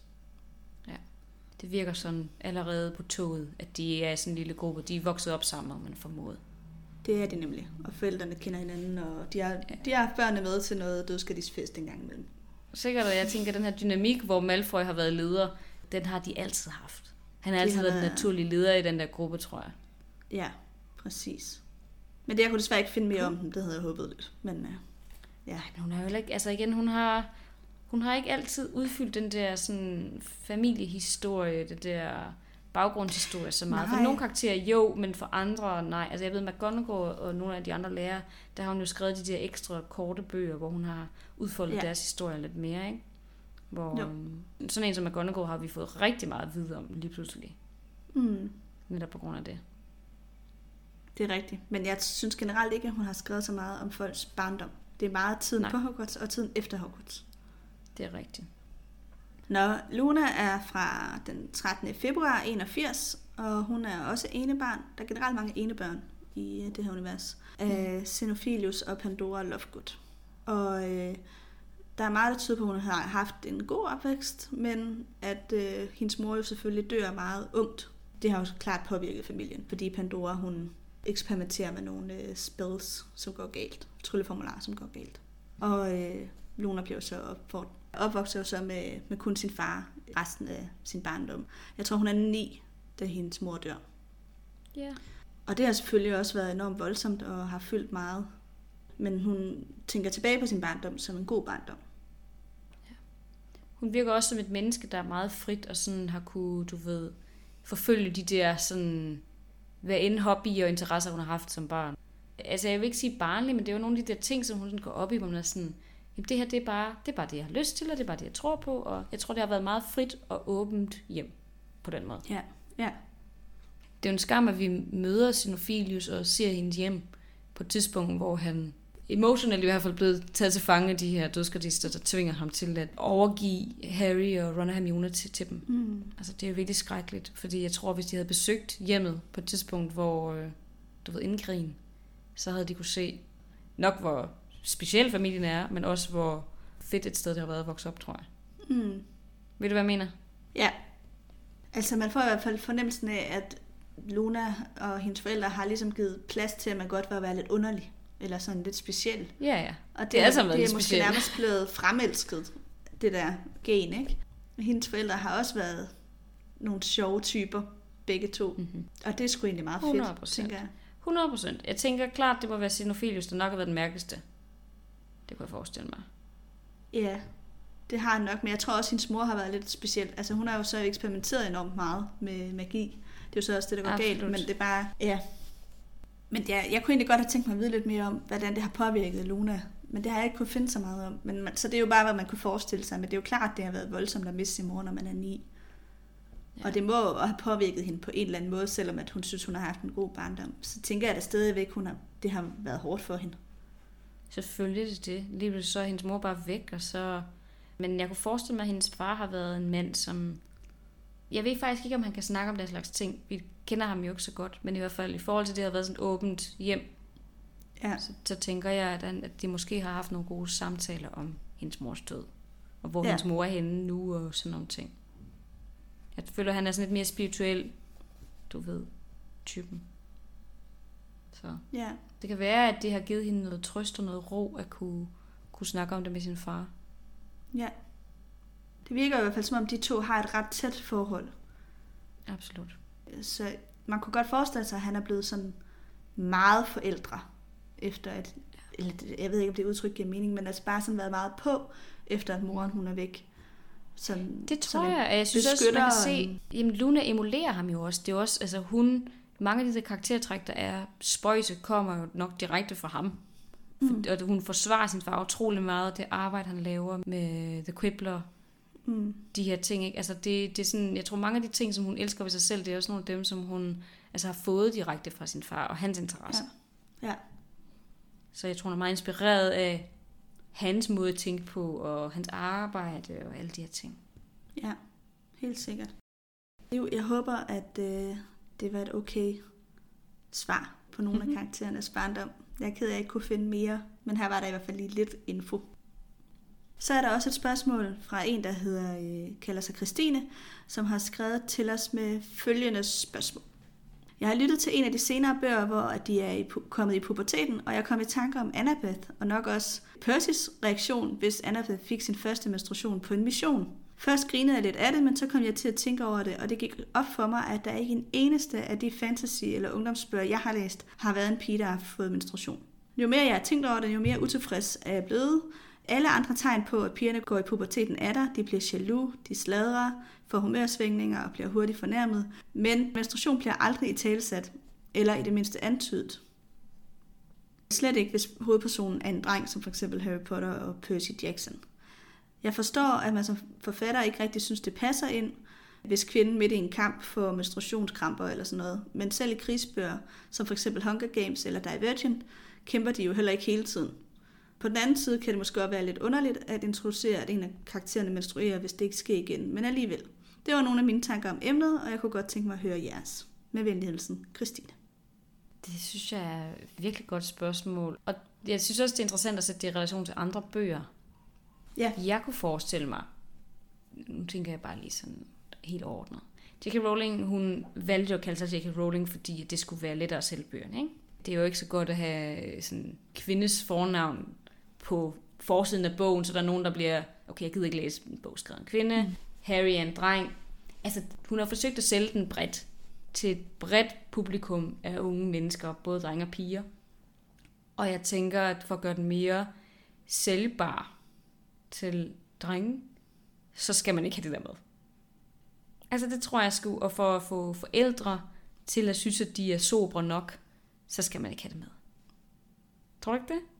Mm. Altså jeg tror i hvert fald helt klart, det er et aspekt. Jeg siger ikke, det er hele grunden, men der er da klart noget her med, at det synes unge mænd måske er lidt klamt. Der Ja, jeg ved ikke, om det er- var bevidst et valg, det har været ikke at have det med, fordi jeg synes jo generelt heller ikke, der er særlig meget om hygiejne med. Vi hører sjældent om, at de er på toilet eller i bad eller sådan noget, medmindre det har Der er heller ikke noget, funktion. øhm, der er heller ikke noget med, altså sådan, at drengene begynder at få sådan bonus, for eksempel. Nej, Altså, det er jo også noget af det, der sker i den her periode for unge mænd, at de, de begynder at opleve sådan uheldige situationer, ikke? Og det er der jo heller ikke noget i Harry Nej. Potter, eller i nogle andre bøger. Men de er renskuret på den måde, der er ikke noget sex, der er kun sådan, der er sådan lidt lyst, men ikke nødvendigvis seksuelt, mere sådan romantisk. ja, og relativt uskyldigt. Altså, Ja. Det synes jeg Det- også. der Altså, der, er ikke, der er ikke særlig klar. mange sådan... Det mest det, vi ser, det er faktisk øh, Ron og Lavender Brown, der bare sådan rostnæver alle steder. ja, det er rigtigt. Men altså, jeg, jeg øh, synes at det er ærgerligt, at sådan noget, som er så naturligt som menstruation, ikke er mere med i ungdomslitteratur. Det vil Ja. ja. da være øh, ret fedt, tror jeg, for mange, der menstruerer, at få det beskrevet lidt mere normalt. Helt sikkert, at det, det, er der, det kan da spille en vigtig rolle. Altså nu, øhm, vi sidder jo og ser Game of Thrones, Daniel og jeg. Og der er menstruation jo med. Mest i forhold til fødsel, men også overgangen fra barn til kvinde. Den betydning, det kan spille her i forhold til det er så, om man har haft sex på sin hvad hedder det, ægte, ægteskab, hvad kalder man det, wedding night, hvad hedder det? Mm. Bryllupsnat. Jeg kan ikke. Bryllupsnat. Ej, jeg er simpelthen så ringe i dag til at snakke dansk. Det er helt forfærdeligt. Men, øh, men altså, der er, jo, der er jo nogle ting der, hvor det dukker op. Og det er jo selvfølgelig også mere sat i sådan middelalder verden. Men ikke desto mindre, så er det da til stede. Men det er måske heller ikke en serie, der er... Du ved, den er ikke skrevet til unge mennesker. Den er skrevet mere til voksne, og der er rigtig meget sex i generelt. Så jeg tror, hvis man vælger at tage sexaspektet ud, så tager man måske heller ikke menstruationen med, hvis du ved, hvad jeg mener. Mm.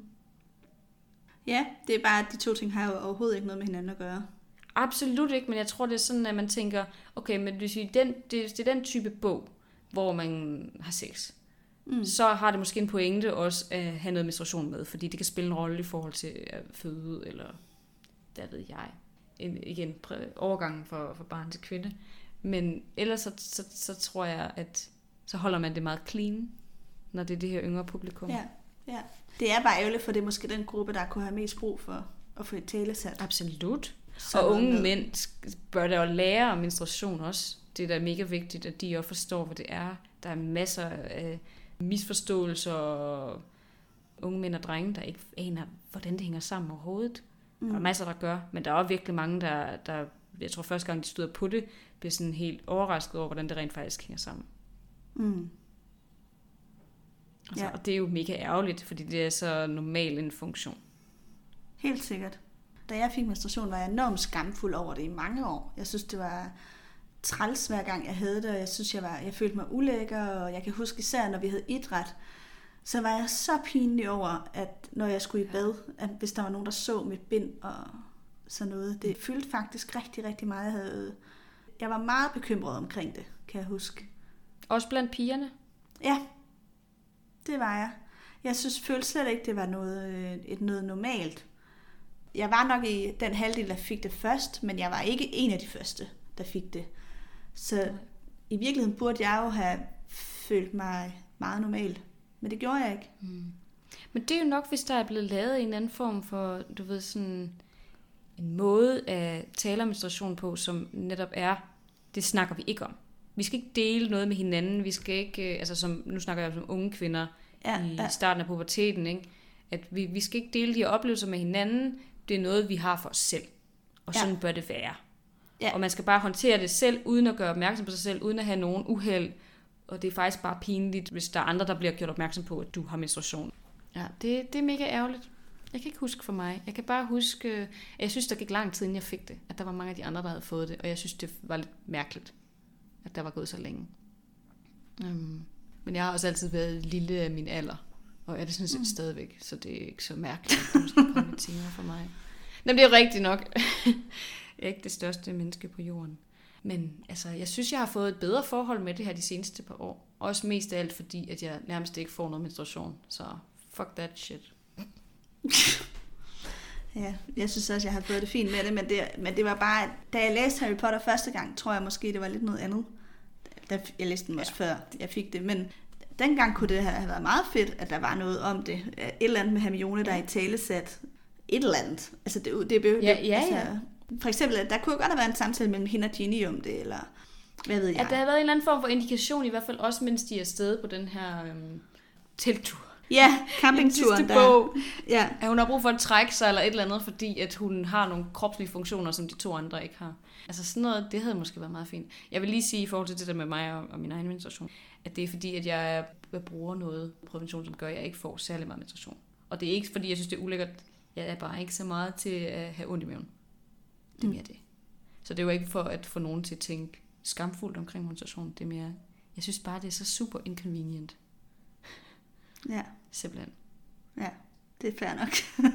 jeg hørte det heller ikke, som om du øh, synes, det var skamfuldt. Nej, det er godt. eller noget. Ej, men jeg vil bare lige clarify nu, når vi snakker om det, så det er vigtigt at snakke om det på den rigtige måde. Og man skal Ja. ikke give folk nogle tanker om skam, når vi så endelig snakker om det, vel? Mm.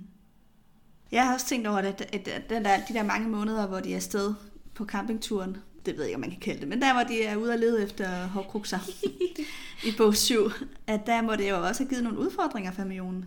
Fordi man har jo brug for at kunne gå lidt mere i bad og holde sig mere ren, når man menstruerer. Ja. Du har i hvert fald brug for rendende vand på en anden måde. Øh, men det gode er jo, at de har haft det der telt. Altså, og inde i det der telt, der har de jo haft store badeværelser, så det er ikke som en almindelig telttur. Men hun har måske igen haft, haft brug Men har for de at haft mulighed for at gå i bad? Det tror tror, jeg da helt sikkert. Var det ikke det der store telt, som de havde med til Quidditch-kampen? Jo. Men er der badeværelse? det er. Ja, det tror jeg, der er.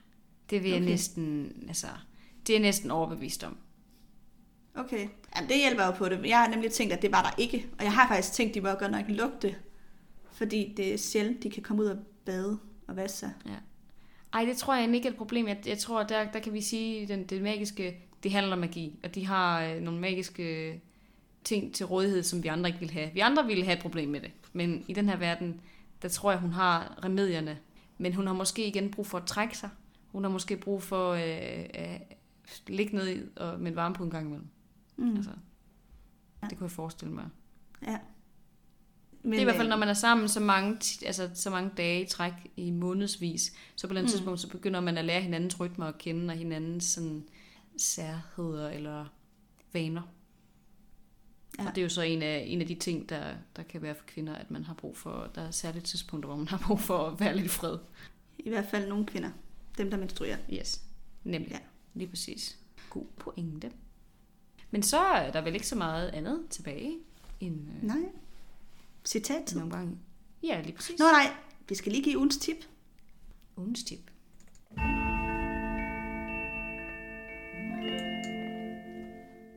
Jamen, øh, mit ugens tip, det er faktisk mest af alt en lille øh, reklame for Bogforum, der kommer her i den første weekend af november. Uh, ja. Og øh, igen i år står jeg for en quiz om Harry Potter selvfølgelig på Bogforum. Det er med E-regionen. De kalder det Lyttesalongen, tror jeg nok, som er inde i den store sal igen, regner jeg med. Ja, find det. Nice. Der er klokken 11 om lørdagen. Det er så lørdag den 5. november, må det være. Der holder jeg en Harry Potter quiz fra 11 til 11.30. Og øh, jeg bliver også hængende og snakker, hvis der er nogen, der har lyst til at komme og sige hej bagefter. Det var der mange, der gjorde sidste år. Det var super hyggeligt. Jeg elsker jo at møde nogle af jer i virkeligheden. Eller ikke nogen af jer, af jer alle sammen. Jeg elsker at møde jer lyttere i virkeligheden. Specifikke mennesker. En særlig udvalgt gruppe. Nej. Nej, overhovedet ikke. Nej, men bare møde jer lyttere i virkeligheden, fordi så, øh, så giver det på en eller anden måde også lidt mere mening, det her, vi sidder og laver. Nogle gange kan vi jo godt glemme, at der faktisk er nogen, der lytter til det her. Ja. Og nogle gange kan man jo komme til at sige et eller andet, hvor man bagefter tænker, ja, det er der jo så nogen, der hører, men det er okay. Eller hvad, jeg ved ikke, det kan jeg godt glemme nogle gange i hvert fald. Det er rigtigt nok. Det er rigtigt nok. Nogle gange, så kan, så kan man jo godt have sådan nogle moments of oversharing. Men Ja. øhm, ja. Nå, men det korte og lange er, kig forbi, deltag i quizzen. Det bliver en øh, ekspert Harry Potter quiz. Altså, den bliver svær. Og øh, den bliver også sværere, end jeg gjorde den sidste år, hvis der var nogen af jer, der lytter med, som deltog sidste år. Fordi jeg troede faktisk, jeg havde lavet en svær sidste år. Og så øh, kom der rigtig, rigtig mange dygtige Harry Potter-kyndige eksperter. Og der var flere, der kunne svare på alle spørgsmålene, det havde jeg overhovedet ikke regnet med. Fordi der var jo også nogle ekspertspørgsmål iblandt. Men øh, det betyder så, at jeg i år gør den til en ren ekspertquiz med kun svære spørgsmål. så øh, jeg tænker også, det er, det er lige for jer, der lytter med her, at den kunne være interessant, den quiz. Det vil jeg godt. Jeg vil ønske, at jeg kunne være der. Det er jo lang tid siden, vi har været ude og, og lavet et live show, men øh, sådan er det jo, når man lever i to forskellige lande. Ja, det bliver, det bliver, når du bor i Danmark igen en gang, Nana. Lige præcis, lige præcis. Men jeg ved, det bliver mega fedt. Så jeg opfordrer også klart til at tage til Bogforum og møde Amalie. Det vil jeg i hvert fald gøre, hvis det var mig.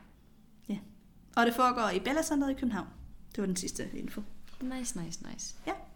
Jamen, øh, hvad vil jeg plukke? Som sagt, så ser vi jo Game of Thrones lige nu.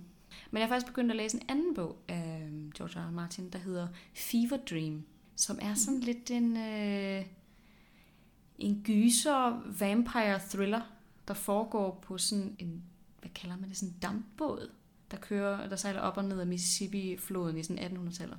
Og det lyder Okay, meget nice. pudsigt, men den er faktisk ret god indtil videre.